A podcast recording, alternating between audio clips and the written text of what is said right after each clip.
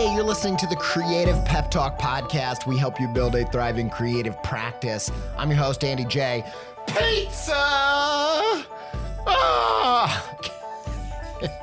I'm sorry. I'm your host, Andy J. Pizza. Go to creativepeptalk.com slash newsletter, subscribe so you never miss an episode, and you're able to stack up a bunch of consistent creative practice progress each and every week. Let's get into this episode before I say anything else. I really needed to rehaul my website. I was talking to some web people, looking around, and I got intrigued by Squarespace's new Fluid engine, partially because it just sounds cool, but also because it allows you to drag and resize and layer up anything you can imagine. I dove in, rebuilt my site. It's the most me site that I've ever had. I just absolutely love it. Launched it got such a great response. Some industry illustration and designy peers even reached out and was like, hey, who coded this thing, man? I'm like, y'all, I did it by myself, no coding with Squarespace's new Fluid engine. I told him, like, you should go check it out. You're going to be surprised with what you can do. And I built this thing before Squarespace reached out to sponsor the show. So I was like, boom, easy peasy. I was going to tell you about this new site anyway. Go check it out, andyjpizza.com, if you want to see what I did with it.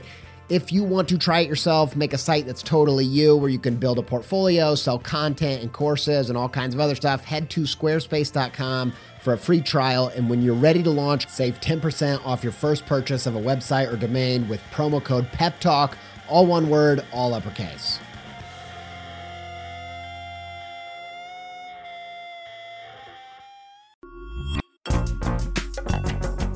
This episode is supported by In the Making, an original podcast brought to you by Adobe Express, the all in one content creation app included in your Creative Cloud membership. If you are trying to boost the YouTube, TikTok, Reels content side of what you're doing, one episode of In the Making that I think will be super useful to you is their episode with Jon Youshaei.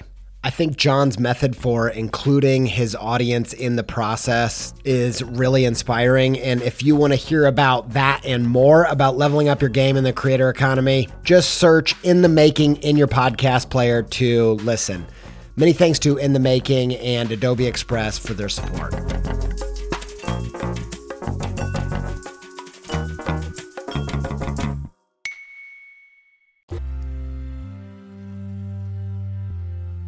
Okay, so this is number two in our over overthinking. If you're over overthinking and you actually want to start taking some action, doing some stuff before you're ready, before you think you're ready, uh, this series is for you. I my worst freaking nightmare is that creative pep talk doesn't end up being a thing that weekly spurs you on to make stuff and somehow gets in your head of there's a right way to do it, a wrong way to do it. In my point of view, the way I make this podcast, it's very much through kind of a postmodern philosophical lens of, you know, we can't really, we don't really have the tools to know truth, but philosophy is for creating concepts. and, and, and you know, there's this idea uh, every framework is a lie, but some of them are useful. When I show up every week with this podcast, the hope is that I throw some ideas at you and something sparks and you go make stuff and you stack another week onto the pile of that's a week where I showed up and I made stuff. That's what this show is all about. And so, in an effort to make sure that we are not adding to the voices in your head that are causing you to overthink, we're creating this series. And uh, and my working definition for this series of overthinking is if you are thinking more than you're doing, if you are spending more thinking about making something than actually making something, you might be an overthinker. Okay. Uh, and so that's what this is all about. This episode is exactly what I hope all episodes are, which are prompts. They're not the gospel truth. This isn't me saying this is exactly how one needs to create. No, I don't know. There's a million different ways to get at it. Not only that, there's a million different its. There's different there's different destinations that are worthwhile. There's a million ways to get there. Okay? I'm going to do an episode. We're going to give you 15 creative prompts that and, and just see if any of, any of these things spark something to go take action. Maybe you take action even while you're listening to the show at the same time if any of these grab you, okay? That's what we're doing. 15 creative prompts to overcome overthinking and actually make something. And I wanted to start by talking about all the reasons not to make something.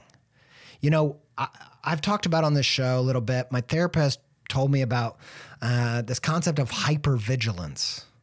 Hypervigilance is when you find yourself in a place overthinking, over worrying, excessive planning, excessive planning, planning for every contingency, you know, making sure you're absolutely above reproach in every possible way and nobody could possibly critique or or or point out how you did something wrong or were shorter than perfect like when you find yourself in that zone, you might be in a state of hypervigilance. Hypervigilance is an effect of an experience of trauma and it might be micro trauma it might not be you know trauma with a capital t. But i have this feeling in this sense that as creators we all have these micro experiences of pain. And to try to compensate we over compensate. We overthink things and we do so to the detriment of actually putting pencil to paper, paintbrush to easel, if you will. Hopefully, you're not painting on the easel unless that's your business. Maybe you create creative easels, but it doesn't seem that great of a business plan because you're selling them to painters. They can paint their own damn easel. Anyway, I'm overthinking it. Uh, but there, when you get into this zone, of hypervigilance. I want it to trigger in you a, a, a thing that says, okay, I'm there's something going on here. There's some kind of pain I'm trying to avoid. There's I'm starting to list the millions of reasons not to make something.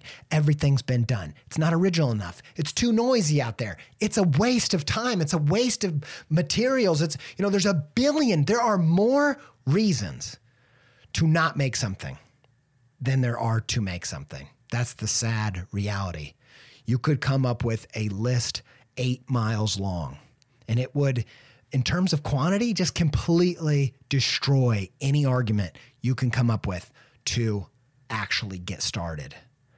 But I have this deep sense that the one reason to make something is bigger and more important and more true than that whole huge stack of reasons not to. And the argument I would give you is this idea of collective intelligence. If you go dive into what makes humans different than all the other species on the planet, why are we able to go to the moon? You know, why are we able to experience a surplus of food like what all these things how did this happen and all the answers that you come up with are you know the posable thumb or tools or whatever no those things other th- other species have those things and weren't able to do what we were able to do. In fact, I don't know if you know this thing friggin' blows my mind. Humans have been around for like 200,000 years. We just have a very like 6,000 years of written history what were we doing in that time, man? I'm so fascinated. But for a long time, we existed without being who we are now. And who we are now is a result of something called collective intelligence. It's when we don't just have good ideas, we do them and we share them with others. That is the secret sauce. That is what makes us who we are.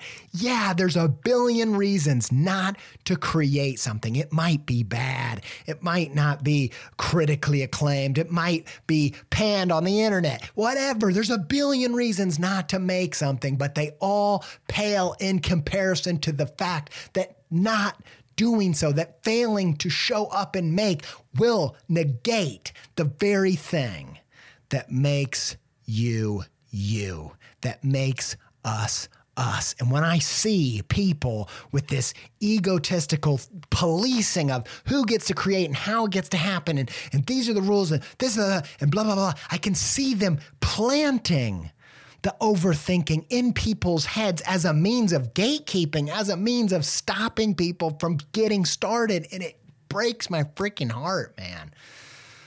Because, because this is who we are. This is what makes us great. And that, that just trumps every other reason. And so, if you're in a place where you're struggling to get started, you're, you're, you're struggling to make it a habit, let me give you 15 ideas, 15 prompts that may help you make something today. Let's do this. All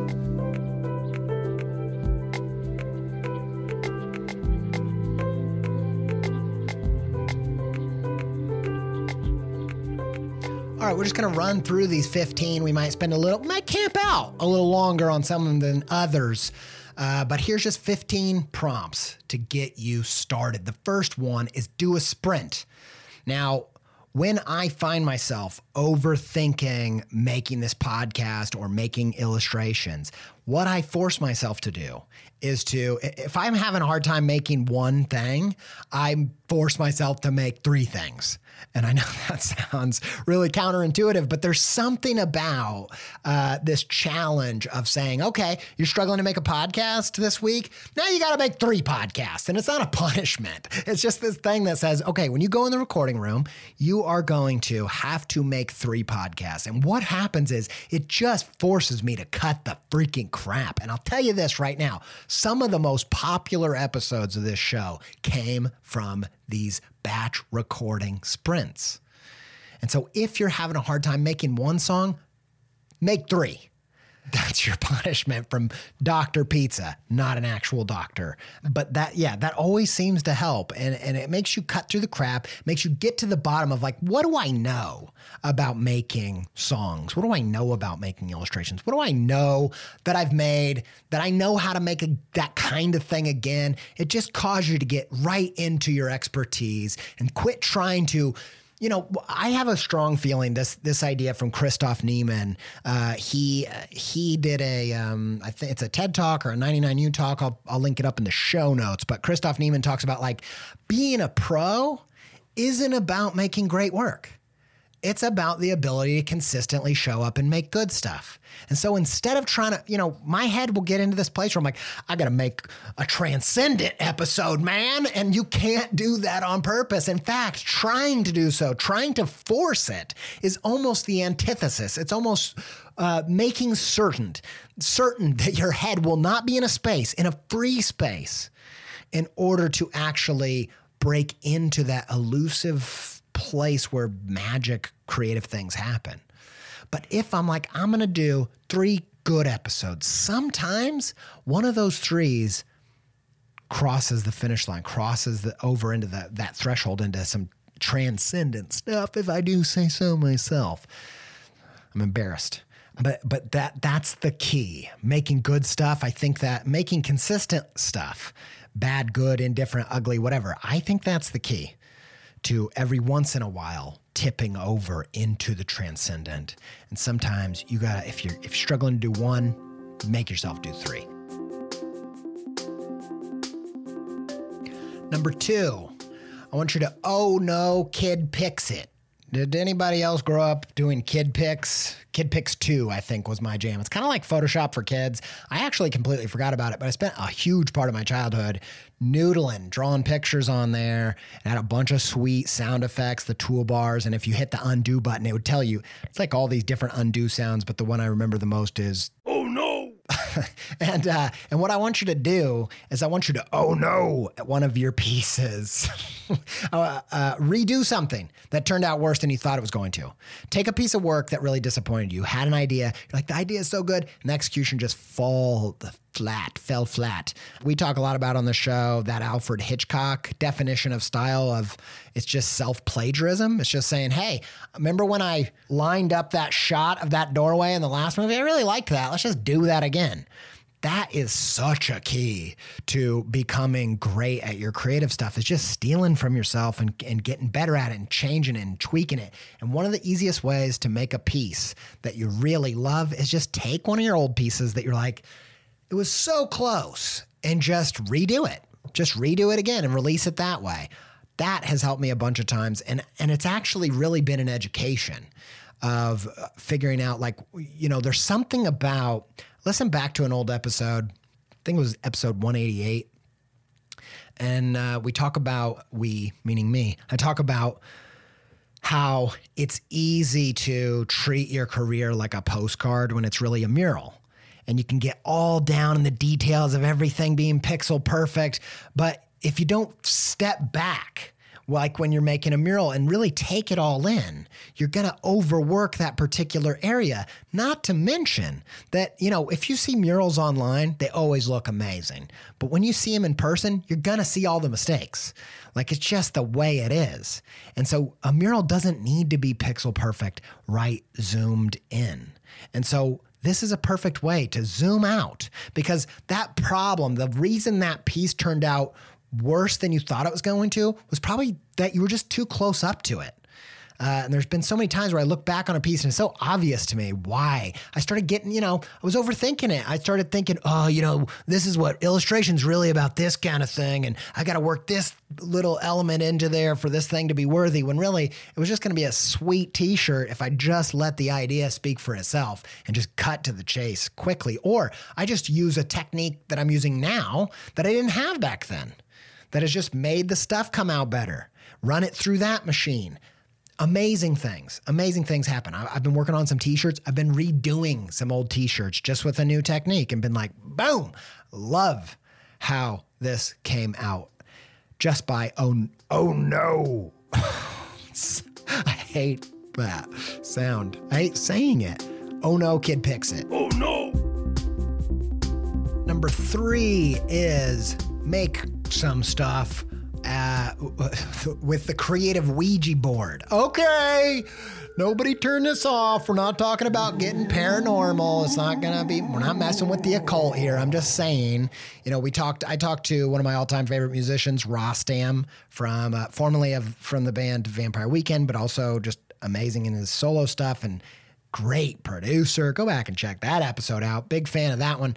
And and he talked about how sometimes he'll just start noodling with an instrument with no plans. And I've thought about there's been some huge breakthroughs in my illustration practice when I go to the page with no idea in mind. And there's a lot of illustrators that talk about thinking with your hands. It's a different type of thinking altogether. No preconceived notion. Let the pencil find something. You know, just give yourself an hour, give yourself a two hours and just say, doesn't matter what I'm doing. I've got to be making this whole time and I'm not going to think about it.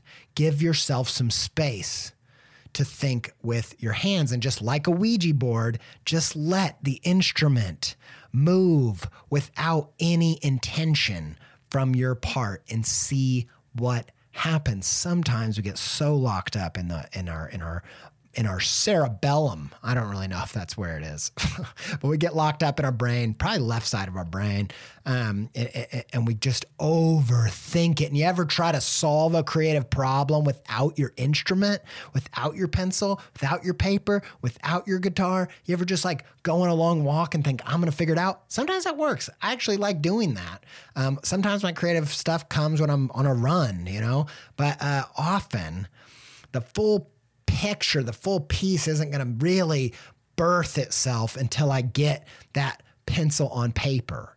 So maybe if you're really locked up, you need a creative Ouija board session. Let the guitar write the song. And if you don't know what a creative if you don't know what a Ouija board is, it's that thing you did that uh, your aunt Sandy was panicking about because she thought you opened a door to a different dimension and now the ghosts are coming for you you know, I never played it. I was Andy Sandy definitely still makes me kind of afraid of this whole thing. But it's basically that board game where there's letters on the board and you're moving that little uh, magnifying glass around and you're like, who's moving it? I'm not moving it. That's what I'm talking about. All right, number four This comes from Tim Ferriss. He always talks about what if this were easy? You're going to write a book. Okay. You don't think about, don't start with what would this be like if it was perfect? What would this be like? How could I make the most transcendent best thing of all time? What would that be? That's how you, that's a surefire path to overthinking, Buster. Instead, think, what would this look like if it was easy? How could I write a book without it, with it being effortless? What would that look like? Start there. You know, think about what's the best thing I ever made in the shortest period of time? What if I only had uh, limited materials? I couldn't get hi fi. I couldn't go over the top. I couldn't use all of my tricks. I could only use one thing and I could only work for two hours. What could I make? What's the best thing? What are my shortcuts? That's what I'm talking about. What are your shortcuts? What are your tricks up your sleeve on how to make something sound better than it is, look better than it is? Think about all that and just give yourself the shortest period of time you know you've made something that you're proud of in, and then go execute on that. Use every single shortcut. Give yourself, give your damn self a break, man. Good Lord, do you have to put so much pressure on every single thing that you do? Give yourself a break. Quit giving yourself this ridiculous scrutiny, this art school kind of max, mask, mascus, macachis, ma, what is the word? Masochistic approach to creativity. Just good God, have a little fun. Use every shortcut you know. You know, we we we see this over and over through creative journeys, this breakthrough of saying, what would it look like if I just did what I knew was going to be good instead of overthinking it? You know, Saul Bass, this you know creative powerhouse in the design space, one of the greatest designers of all time, arguably, he said, you know, often the first impulse, that first idea, that's the best one, the most obvious one to you. Because what's so great about your creative brain is it's automatic behavior. Just what does it do? So just give yourself a break. Give yourself a break. Give yourself permission to use those tools that you've developed and quit stacking the odds against yourself. So, what would this look like if it was easy? Okay, number five is transcend time, man. Basically, this is like uh, me practicing what I preach and what I believe in, which is this, you know, the Niels Bohr quote. Uh, I think he's an astrophysicist who said the opposite of a profound truth might be another profound truth. I believe that, man. I'm not, I don't think all truth is relative, but I do think that uh, take up a few different perspectives can be really powerful and valuable. So we talked about doing a piece, do a piece of work, do a song do, do a piece of uh, illustration, do a thing, man. What? Just try something. I don't know what this weird voice is. Where you just take the fastest route, the easiest route. But let's take the opposite approach too. Let's do what's the hardest you could work on a thing. And I believe this. I believe there are albums where you're like, man, that was just a person with a guitar just pouring out whatever came to them and that thing is good. And then there's the other side. There's stuff like, you know, Sufjan Stevens, Illinois, or uh, Kanye West, Dark Twisted Fantasy. That's meticulous. That's painstaking. And they're both good, both profoundly true. Try both. There are times when, when I'm making some art, where I will, I will say, I'm not going to go past the sketch phase until this sketch is so tight that I am sure that it's going to turn out good. And that might mean taking a light box, redrawing every single nook and cranny until that thing is singing, right? Before I even touch it with color or digital or whatever. That takes sometimes that takes a long time. You know, I follow Rick Rubin on Instagram. That's a little tip for you. Go do that because he he posts a new kind of creative tip every day and then he deletes the one from yesterday. So there's only ever one post on his Instagram. It's cool. It's a fresh way to a, to to show up on Instagram. And I love it. And he just talks a lot about on there about how time has nothing to do with it. You know, I get bogged down in this. You know, and when he sa- when he's saying that, he's saying, you know, you might write an incredible song and it might take you 30 minutes. But you might also write an incredible song over 30 days. Like it, it just time is not one of the ingredients in creativity.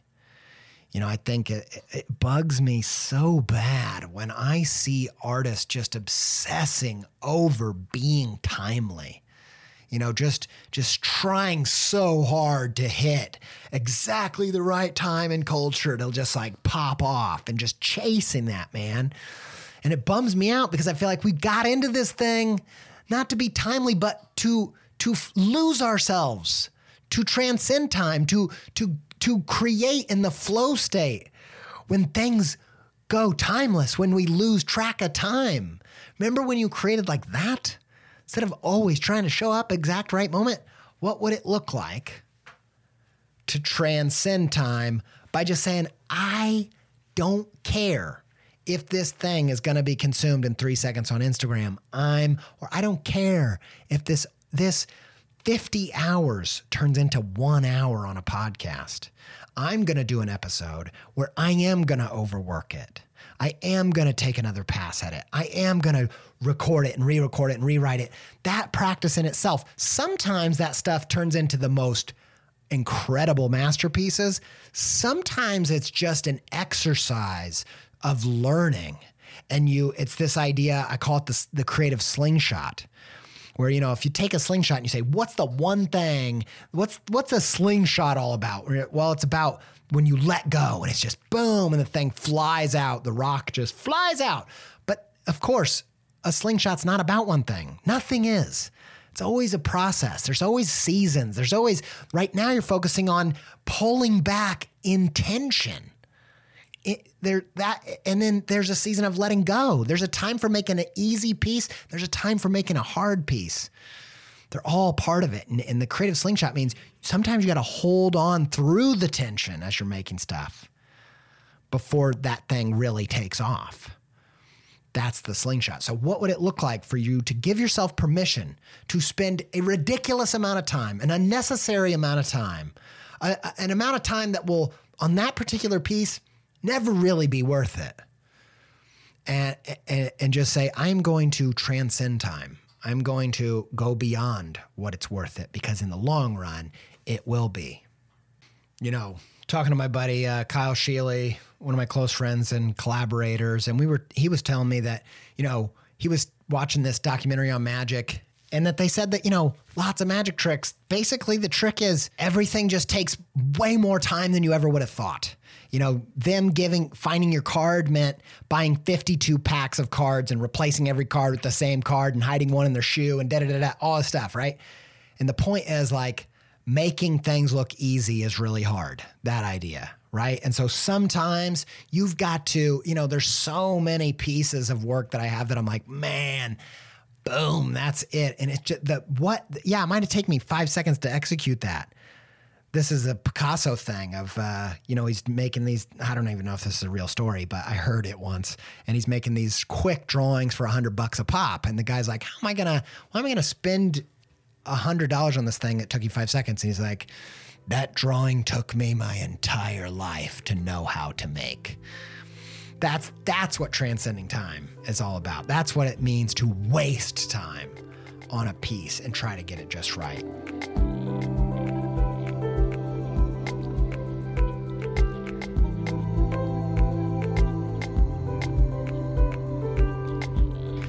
All right, number six is just da da diet. Instead of just do it, it's just da da da. What does that mean? It's a song, da da da. It's by the police. And the police wrote that song making fun of all of these, I think, 80s songs where their title, their their their chorus was nonsense words. And they're like, oh, it's so stupid. It's so easy to do. Watch, I'll do one. And they did it and it was a hit. And that is the story with so there, there's something about I think when you allow yourself to make fun of yourself, when when you allow yourself to go the easy route, when you allow yourself to get rid of the critics by trying to make something bad, there's something that you're free and you make something cool. You know, MGMT, that band that made the song Kids and, and Time to Pretend and, and Electric Feel and a bunch of other great stuff after that, actually. But those are their big hits from their first album. That whole band was cliches, jokes, and parody. These were, they were pretending to be rock stars at their college making these songs. They were talking about all of the tropes of being a rock star and making fun of it, but embodying it with those songs. And then when they got signed, they started to take themselves seriously. And, and I and although I like a lot of stuff that came after, I just wonder what would it look like if they allowed themselves to continue to make quote unquote bad stuff, to just da da da it. What would you look like if you said, you know what's so lame? and what's so trendy, what's so, you know, on the nose of in my world right now, what would it look like if you just gave your permission, yourself permission to do it? Sometimes you're making fun of it as an act of projection because you secretly like that stuff, man. Okay, what would that look like? Reminds me of Mindy Kaling. Also, one of her early projects that were was key in her creative journey was she did a whole play where her and her friend played Matt Damon and Ben Affleck. Uh, I think they were working on Good Will Hunting. Um, and it's just, what would it look like to just be a parody of your own tastes? If it's so obvious, why don't you try it? Give it a shot. You never know. We've talked about on this show before. There's another good example of this is um, Truly Madly Deeply by uh, Savage Garden. You might have heard of them. Uh, that song came from them sending in their record and their record label being like, there's no hits on this thing. And they're like, oh, you want to hit? Watch the sappiest, dumbest, stupid thing. And they started writing it and it made themselves cry making that song. And it becomes this huge thing. And, and, and, and so, what would it look like if you just quit thinking about it and just da, da, da it?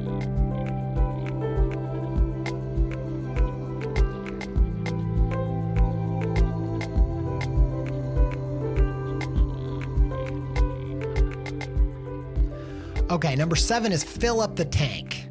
If you're struggling to make anything, it might be because you got nothing left inside. You're not inspired, you're not excited, you're not motivated. You forget why you loved this thing in the first place. You know, I heard uh, you know, starting out as an illustrator, I was a big fan of Jessica Hische. She's a, a lettering artist. Um, and one of the things she said uh, that just like really clicked for me. She said, you know, sometimes when she gets stuck, she'll just go look at lettering books and it won't even be to be like, oh, I'm going to do that or, you know, to really take any direct inspiration, but just kind of remember. I think it's just kind of calibrates your taste a little bit, but more than anything, it fills up your tank. It gives you a reason to create. It's like, oh yeah, I remember why I like this stuff. And if I start struggling to know what to make, I'll do that. I'll go look at my saved uh, illustrations and liked posts on Instagram and in my Pinterest boards, and I'll go back to my all-time favorites, and I'll just start soaking it up and filling up the tank, and ultimately refuse to make something until you fall in love again is such a powerful process for me.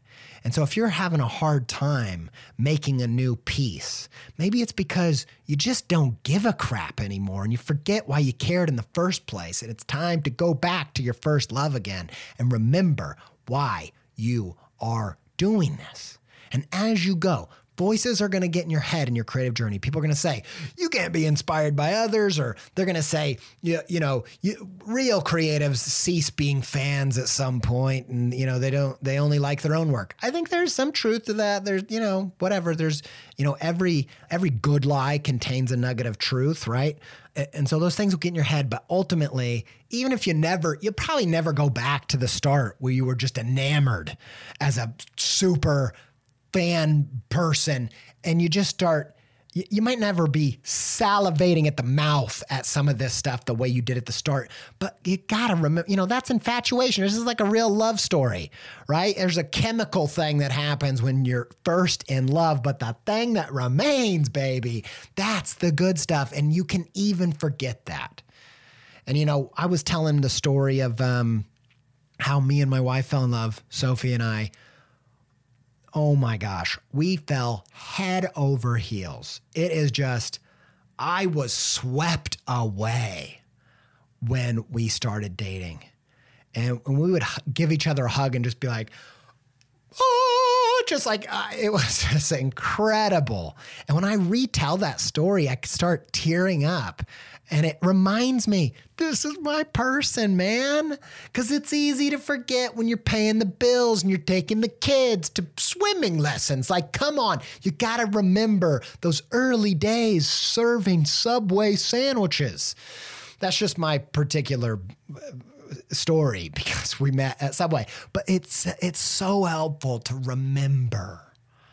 Remember that that love and remember what this thing is built on. And so if you're feeling empty, if you're struggling, you might need to remember why you're doing this. Refuse to make something until you feel that internal spark of like, not just like, oh yeah, I kind of like that, but like, yeah, this is what this art form can do. This is what it's about. And and remember what it felt like to be just a consumer. That gets me jazzed, man, thinking about those first band posters that just lit me on fire. And I thought, that gave Andy something to live for. He was, and I have the potential to participate in that. What a glorious endeavor that is. What a great reason to go back to the page and make something again. And until you feel that, sometimes you got to say, I'm not making anything till I remember why I make it all.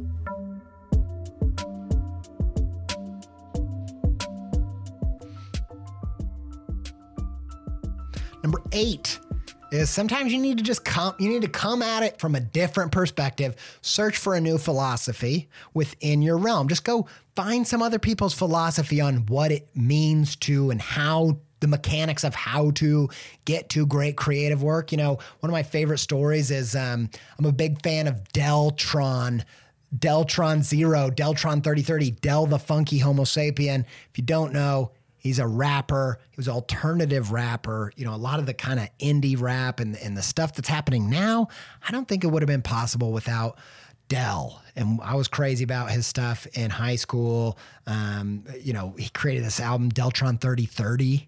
It's a concept album with, uh, I think, Kid Koala and Dan the Automator and it's about a rapper from the future from the year 3030 and he's addressing all these problems that are happening then and of course they're all a result of what we're doing now. So they're all commentary on eh, you know of what's going on. It's oh man it's so freaking good. Highly recommend it if you're a rap fan um, and you haven't heard it. So good. But you probably do know Del. He uh, was the rapper in the first big Gorillaz hit clint eastwood. Uh, and I love the story of that because he wrote that song after reading a book about how to make a pop hit. And I just thought, you know, that probably didn't work over and over and over for him, but just a fresh perspective. Even if it's a cliche one, even if it's, you know, surface level, whatever it is, what would it look like to find a new way in? So read a book for dummies on design. Read a book for dummies on filmmaking. You never know what little thing could spark it. You know, uh, Dave Chappelle talks about. I've heard him say this story a few times. This idea that you know he was in a random pitch meeting talking about potential movies, and he said, "Yeah, we've got this idea for this movie all about uh, weed," and they're like, "Let's do that." And he left and he's like, crap, I don't have a movie on weed. I just just talking crap in the moment. And then him and Neal Brennan had to go figure out how does one write a movie and they read the book, The Writer's Journey by Christopher Vogler, and they used that hero's journey structure to create the movie Half Baked. That's where it came from. Recently, I've been, you know, I got frustrated with illustration. You know, I'm a cerebral guy. I like thinking, I like ideas. And, and you know, sometimes I, I feel like illustration can be wanting. It can be really hard to make something that visually, uh, it's very hard to make something aesthetically pleasing, really good taste, like fills me up, and at the same time has an idea that really hits home or is next level. It's almost impossible for me. Like most illustration that is too cerebral, it just it, it ceases to be something I like. And so I've been frustrated with that because when my in my storytelling, in my podcasts, kids books, all that, I'm there's a satisfaction that comes in the ideas and, and, the depth of that that I can't often put into one illustration. So I've been, you know, hit a block with that. And recently I've I've started to try something different, which is come at it through the lens of Carl Jung's approach to symbolism you know, I've, I've listened to tons of videos on YouTube about Carl Jung. I've been consuming that stuff for a long time. I find it hard to read the books, but I've, I've consumed so many things around it. Huge Jung fan.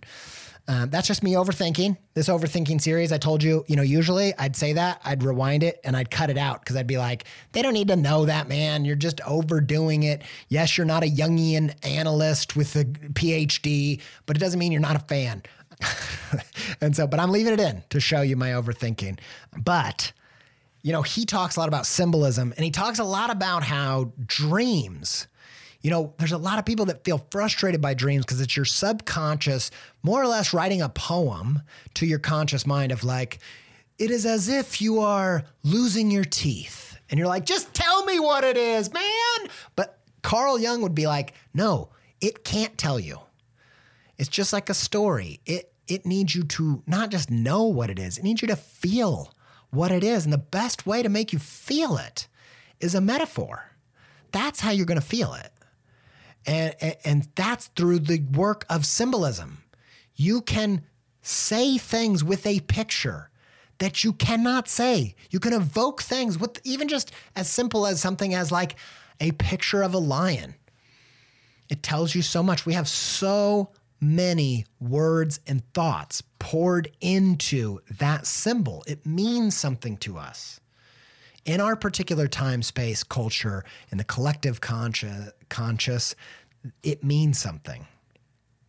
And so I've been thinking less about like getting super cerebral. And if I want to talk about, uh, okay, this is like a, um, uh, in this episode, we're going to talk about um, a, a, the secret behind doing this thing. I think, well, what what are some symbols for secrets like treasure? Uh, and I'm just going to make something about with a with a treasure chest in it. Uh, you know, I was making something the other day, and I was thinking about potential. What's a symbol of potential? An acorn, because it has this tr- tremendous potential. We know it contains this whole thing, and so I start there. And I start working from those kind of places. Animal symbolism I've been reading. If I think, oh, I want to talk about um, this particular subject, I'll just search for animal symbolism around blank. And I'm like, that's what I'm going to create from. I had a, uh, an animal symbolism from camouflage because I wanted to talk about the the hidden art behind the art, the thing that's hiding, the the the potential that's hiding. So I thought, oh, it's kind of like camouflage. And one thing, one of the things that came up was a snake snakes can be really good at camouflage. And I started drawing a snake in camouflage for one of the recent episodes uh, just to use symbolism, not to beat the idea over the head, but to use the power of an intuitive picture that says so much that you don't even articulate in your brain, but you feel. And so all of that might be total bullcrap but it's a different angle and it's been jazzing me up and it's kept me from overthinking and making stuff that I'm pumped about.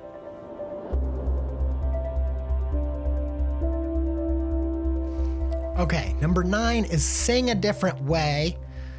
And you're going to do this by doing a cover song, even if you don't do music. Now, I don't know if you knew this. I didn't know this that you can make a cover song without any permission from the artist. You have to pay them royalties, and there's a certain framework for how to do that. If you're a musician, you actually want to do that. I'm going to put a link in the bio in the bio. I'm going to put a link on the show notes about legally releasing cover songs to if you want to know that process. But I actually think anybody can learn from this. So if you're stuck, what would it look like for you to create something in your style, to create a cover song of one of your favorite things? And this is super powerful for a bunch of different reasons. Yes, it's just something to get you going, but also, I heard the most interesting thing. So, I'm a huge fan of the band Waxahatchee, Katie Crutchfield. Her album, I, have been a fan for a long time you've probably heard me talk about this on the show, but one of my favorite albums ever. It's hard for me to even think of an album that I love as much as this. Is the album Saint Cloud, which Waxahatchee released, uh, I believe, in 2020, and we have just had that thing on repeat. And actually, I could just give you a little personal tip. She she released a version with three extra songs that are all cover songs. Um, one, I think it's Lucinda Williams. One of them is a Dolly Parton cover, which just made my wife and I weep. It's so freaking good. And one is a Bruce Springsteen cover, um, Streets of Philadelphia. What a song. Um, the cover is fantastic. But the reason I'm telling you this is because I heard, I was doing some research and I heard Katie from the band say that this album is so different as a result of some cover songs that she did a few years back with her boyfriend and uh, and and and she said that she covered these Jason Molina songs, and it forced her to sing in a way that she didn't even know she could do. And I was like, "This is amazing!" Because every time, so many times, we were listening to this album with my wife. I'm like. I've never heard her sing like this. And we watched her do a virtual show and and and she was doing these shows where she was singing every song from uh, each album and she'd do an album at a time. And you know comparing listening to her do uh, one of the earlier songs before st cloud and then watching her sing the st cloud songs you're like her face is doing different things because she's singing so differently. And she said in an interview she learned that she could sing like that by doing a cover song. And it's kind of similar to that new philosophy thing. It, it reminds me of uh, Hunter S. Thompson rewriting The Great Gatsby. Just rewriting and feeling, oh, this is what it feels like to write a masterpiece. These are the mechanics. This is this is how it feels to speak in that voice. And all and, and doesn't mean you're gonna go out and make Jason Molina songs. It just means it might open up a part of yourself that you never would have seen. There were so many moments in my illustration practice where I tried to draw in a way that I never had. Huge pivots can happen, little micro pivots can happen, but ultimately, you know what's going to happen. You're going to make something, and that's what this is all about.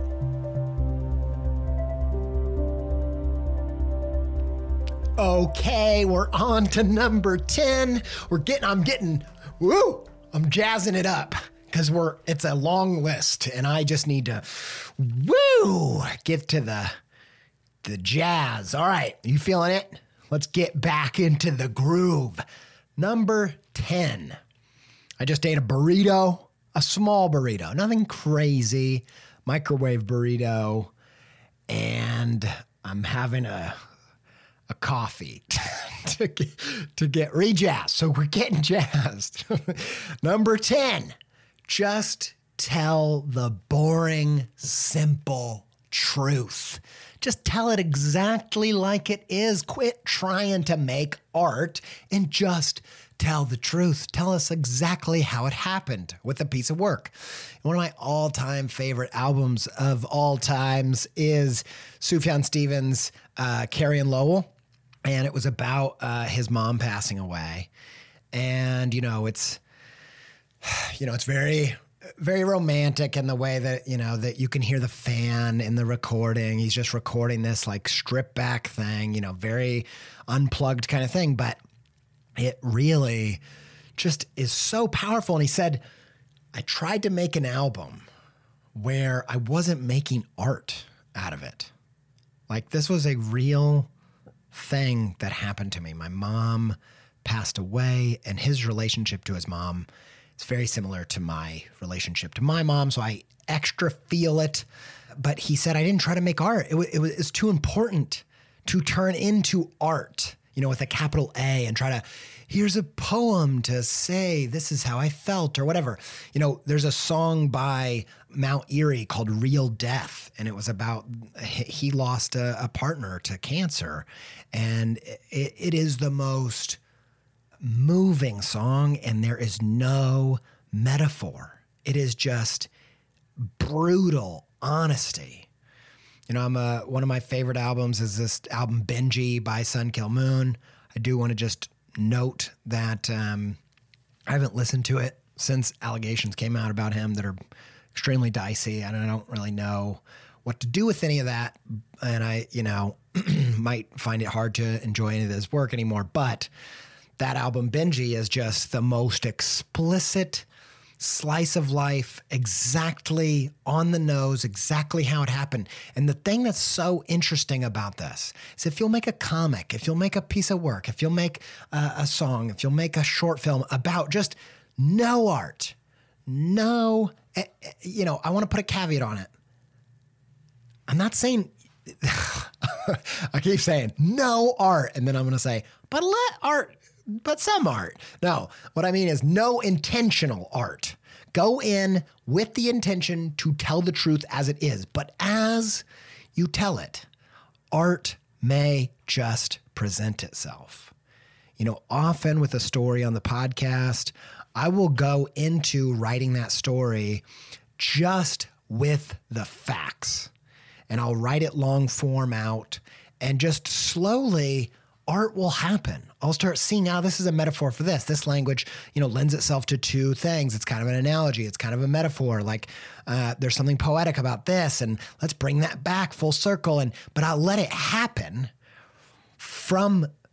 It'll spring forth from the truth rather than go in trying to force art. And I've just found that if I will start my piece or the post I make or whatever with that in mind, with the truth in mind. And, and, I'll just do that. You've heard me talk about this mantra kind of thing of, you know, what do I want to say? What do I want to say? And before I record an episode of the show, before I I make something, before whatever, I will do a priming exercise. Well, I will go back to what is the nugget here that I am dead certain about or I am dead passionate about?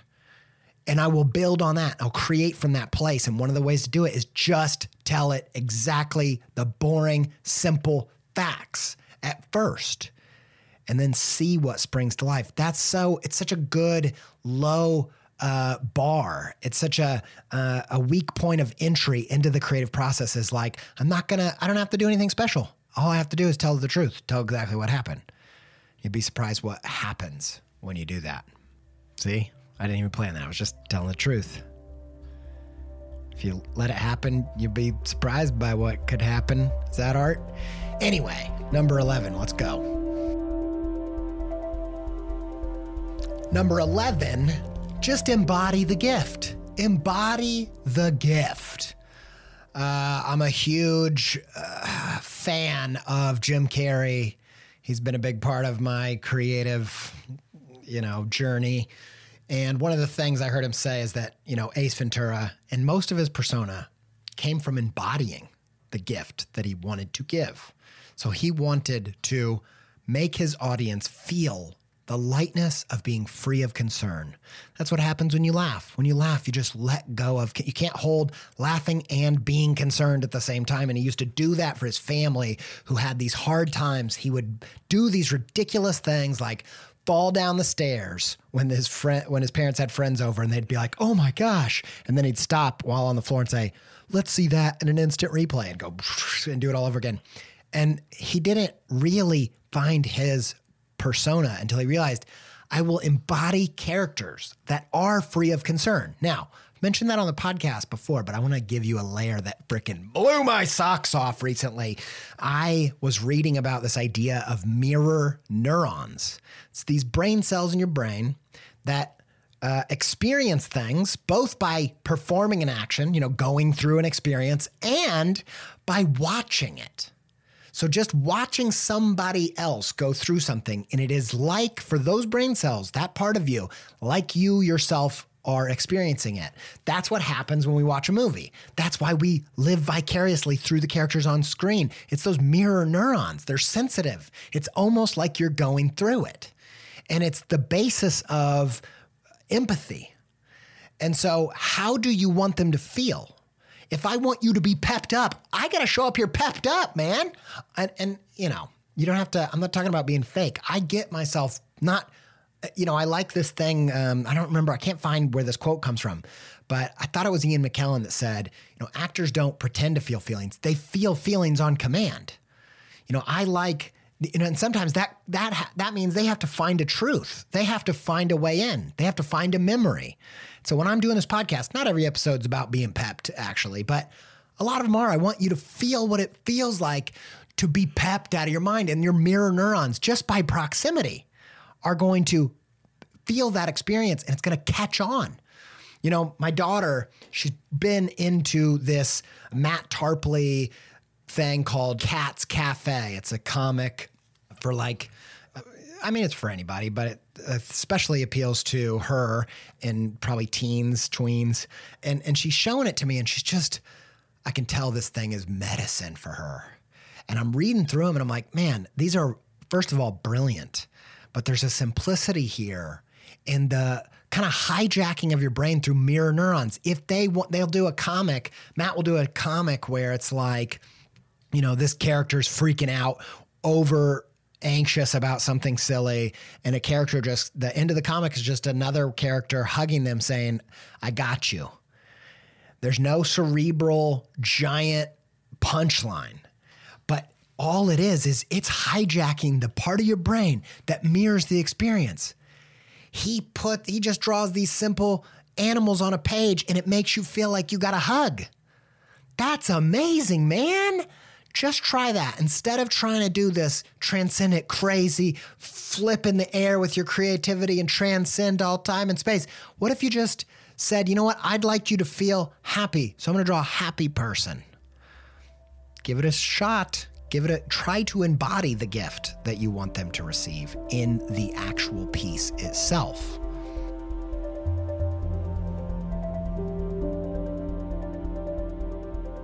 Number 12 is find yourself in the ingredients. And this is, you know, inspired by a chef who he has this signature dish and he gets interviewed. You know, where did you come up with this incredible flavor profile? And he says, I found myself in the ingredients in the cinnamon, the at first blush bite, when in reality, underneath, there's a softness that carries the entire. Okay, this whole thing is a joke. Uh, this isn't a real one. I just came up with this character. I realized like all of my characters and a lot of my humor is kind of anti just the toxic masculinity. I realized that. I heard Petey USA on TikTok, huge fan, great musician, great songs. Lean into Life, big fan of that song. Uh, he talked about that. That I I so I'm such a huge fan, and there's something I just super relate to, and I realized it's that. He said he all of his stuff is a lot of his stuff is like anti toxic masculinity, and I thought, boom, so many characters that I come up with are uh, embodying some toxic man who thinks he knows everything, who thinks he's got the depths of of reality under his fingertips, and and I came up with this idea for a chef who who talks about finding himself in the ingredients. Maybe that's something. Maybe. Uh, no, it's nothing. That forget it. 12's nothing. Move on. All right, 13's a real one. Uh, that I really like. And it's same lyrics, new melody. Okay. Uh, again, I'm a big believer in this kind of idea. I've heard it recommended as a writer. Instead of emptying yourself out at the end of the day and, you know, writing until you just cannot write anymore, get to the point in your writing where you're like, oh, the next part that I'm about to write is so good. And then stop right there because it means it is going to be such an easy point of entry tomorrow because you already know what you're going to say. You're already excited about it. You're going to be chomping at the bit to get back to the typewriter, right? So quit while you're ahead. And that's what I'm all about on this. You know, when it comes to forming a creative habit, when it comes to a creative journey, when it comes to showing up and being good over and over and over in such a way that you have not just an act, but a practice, a big part of that, man, is repeating yourself. It is building on what you already have going for you and letting that help snowball into the next thing so that you never lose momentum. I heard Brian Henson, uh, Jim Henson's son, talk about how they were all about, you know, Jim was all about not repeating himself. And I do know exactly what he meant by that because Jim was crazy about technology. He's always trying to do new things. But then I also thought there's another side to that truth where they repeated themselves over and over and over again.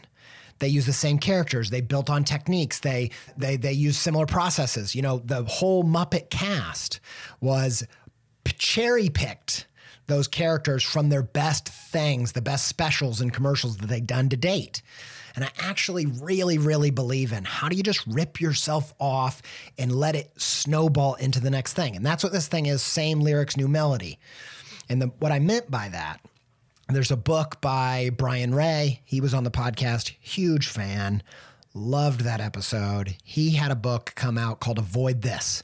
And Avoid This was the the lyrics to his illustrations. He had a whole book of illustrations where the caption was every single one was avoid this. So it had the same lyrics, different melody. Same caption, different illustration. And just took that as a creative prompt of how many pictures can I draw through the lens of you should avoid doing this thing. You know, it's it's people that are letting their arm hair drape on somebody else on the subway or it's you know someone going up a a mountain on one of those I never skied before a ski lift. That's what it's called, ski lift. I just started. I had to start saying it, and it just happened. Ski lift, and uh, and they're going up on, but they're sat next to the Grim Reaper. You want to avoid that, and and also, you know, there's two things that are great about this. One, it's great creative prompt in its own right. The other thing is pick the right lyrics. You know, go back to a, a caption or or a lyric that you're like that that's me, man. And and Brian was talking about like avoid this. Like that's his sense of humor. That's an idea he's always thought about. He's always kind of like noticed and and and observes and catalogs when he sees things where it's like you really shouldn't do that. And and so make sure it taps into some of your automatic behavior, some of the way that your brain just works. And you know, I always loved like growing up listening to Bone Thugs-n-Harmony, where they would reference a previous song in a different song. And I'm like, that Leonardo DiCaprio meme. Have you seen it from, I believe it's the, um, once Upon a Time in Hollywood where he's pointing at the TV and it's like, oh man, you know, like uh, I'll be pointing at that Bone Thugs-n-Harmony song, being like, oh, they're referencing the other song. I got there it is. And one of my favorite uh, bands to do this is 1975. They constantly reference old lyrics. There's a whole song where they're basically refuting things that they said in previous songs. Love it. That's so good for your super fans, also. They love to be that deep where they're noticing the stuff and you're playing to them. Vampire Weekend's done it. I've heard it a bunch of times. But find, go back. Go find some piece. It doesn't have to be a caption or words or anything, but just find something that just nailed you. And be like, how can I just riff on this four or five more times?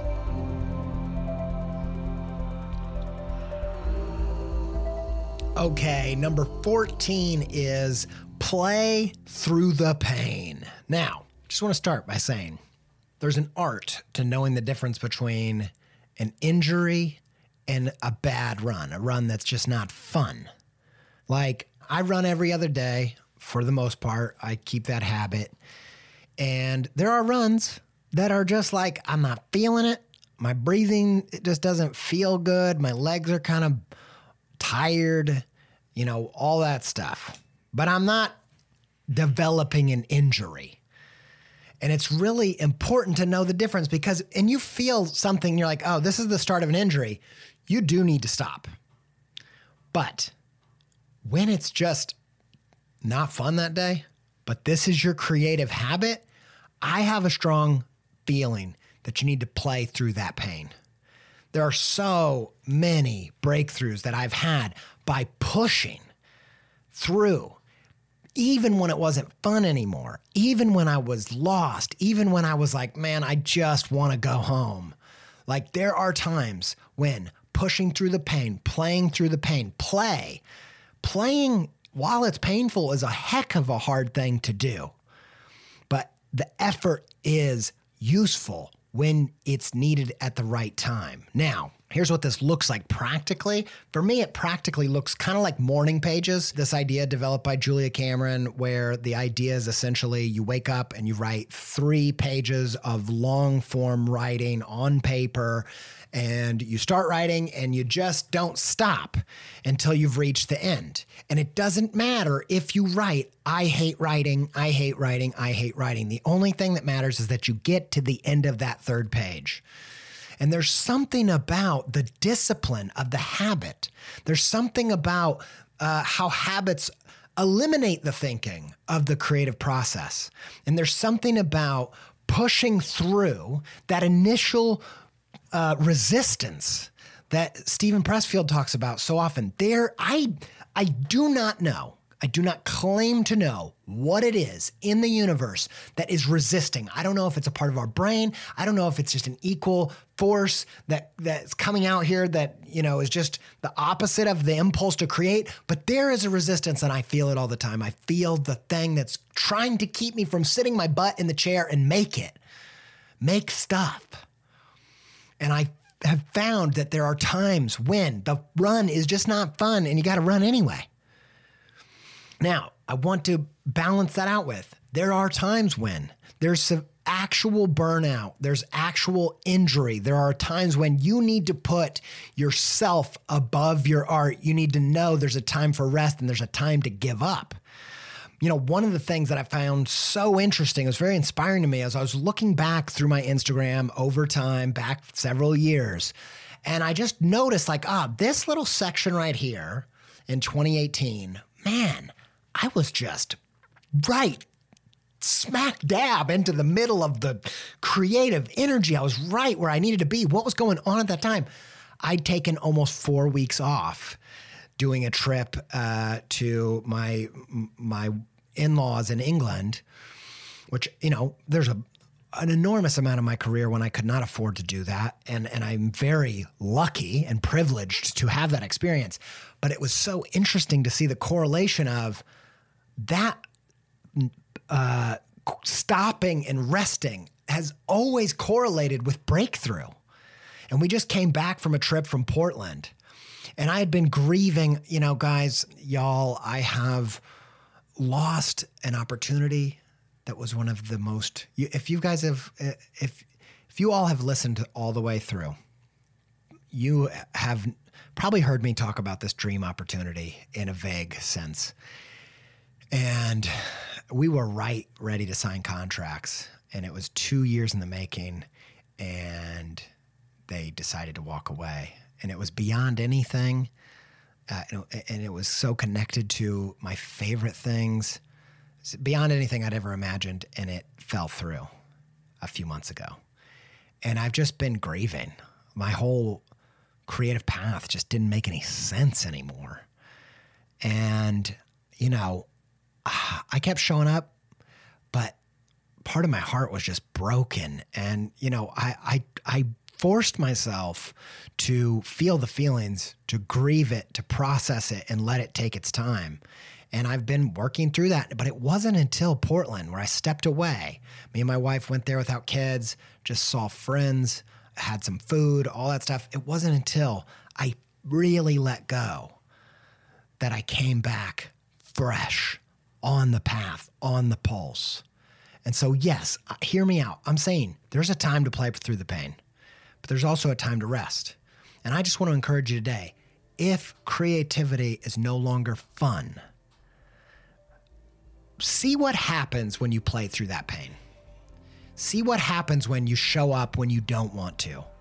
There is a, I feel like creativity, the energy honors that kind of discipline. I don't know what that is. I don't I don't claim to know, but I think there's a time to know the difference between an injury and and, and just a struggle. And I actually think all that struggle is a big part of the creative process.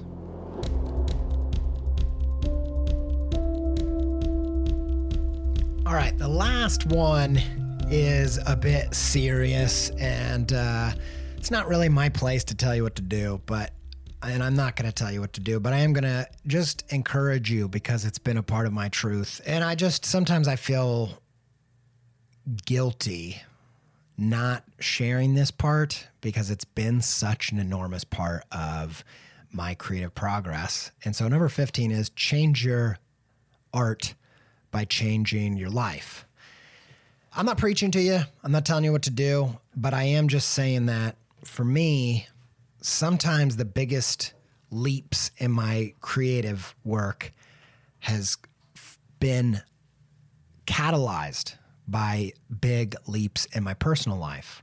There were a bunch of changes right when I was like 18 before I started this whole thing that I made that made it possible for me to have good creative habits. And you know, circling back to Waxahatchee, St. Cloud is a record that is kind of dubbed her getting sober record. And the goodness and the life in it is just palatable and I've you know found I'm not I don't consider myself sober. I'm not uh, I'm sober right now, but I'm not in recovery. uh, uh, but a lot of my favorite creators are sober. People like Russell Brand, people like Noah Camp, who's on our artist management agency, Colu. And these are people who, if you ask them, I have a strong suspicion that they would tell you that the number one secret sauce to their creative success is personal wins. And there were times in my life where I couldn't knock another, domino over creatively until I dealt with the domino in front of me, which was a personal thing. And to make this a little bit more fun and creative and not so stuffy, I just want to bring it to my buddy Ghost Shrimp, who was the original background designer on Adventure Time. And uh, I've told this story on the podcast before where he decided to live in the outdoors and build himself a shelter and live out there with his dog.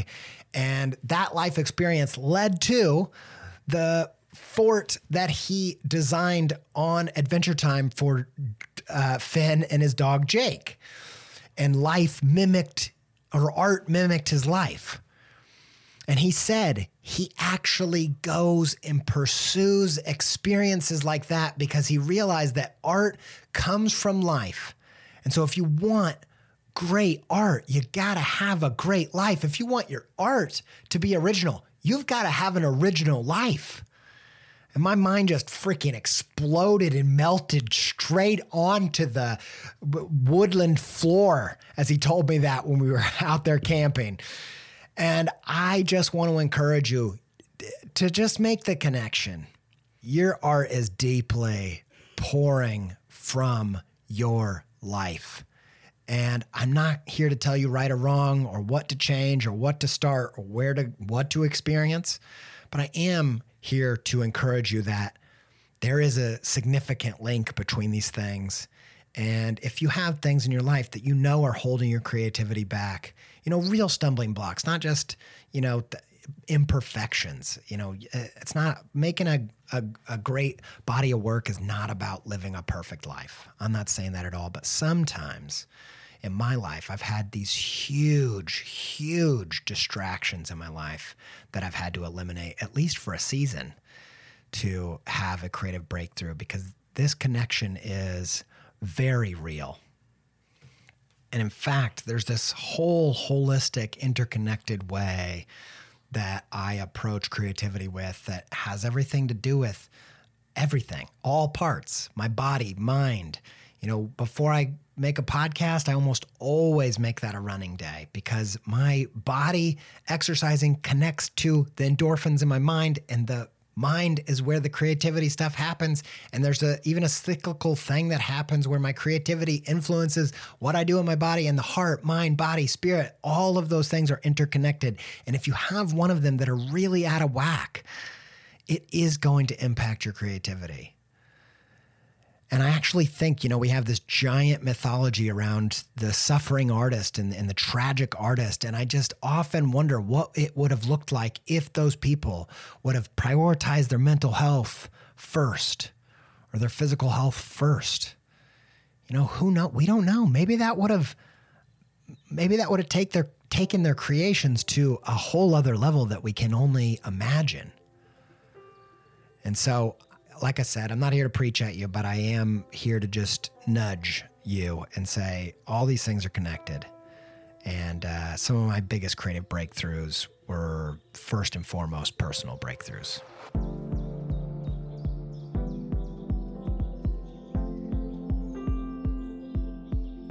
Was it too serious? Did we get, was it too much on there? I'm sorry.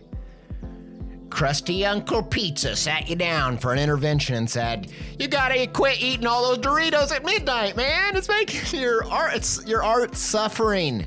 It's got cheese dust all over your pictures. No one will buy them. They're like, wait, is that a, is this a Procreate brush? Cheese dust? Oh man, sorry, sorry about that. Uh, I'm just sorry just generally. I don't know. I didn't know where to end it after that. Love you guys. Uh, love y'all. Love all yous, all the people. anyway, um, I don't really know how to go from the cheese dust procreate brush to the outro. I'm in a mood. I don't know. Okay.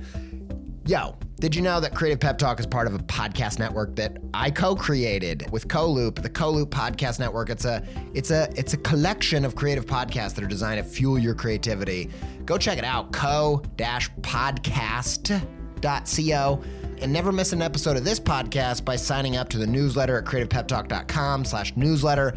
You'll receive an email each week when a new episode drops. Plus, You'll get instant access to the whole back catalog, episodes 1 through 199. Thanks to Y for our theme music. Thanks to Alex Sugg for our podcast soundtrack. Thanks to Sophie Pizza and Ryan Appleton for content assistance. Thanks to Connor Jones and Pending Beautiful, his company, for the editing. We love you. And thanks to all of you. Don't forget to stay pepped up.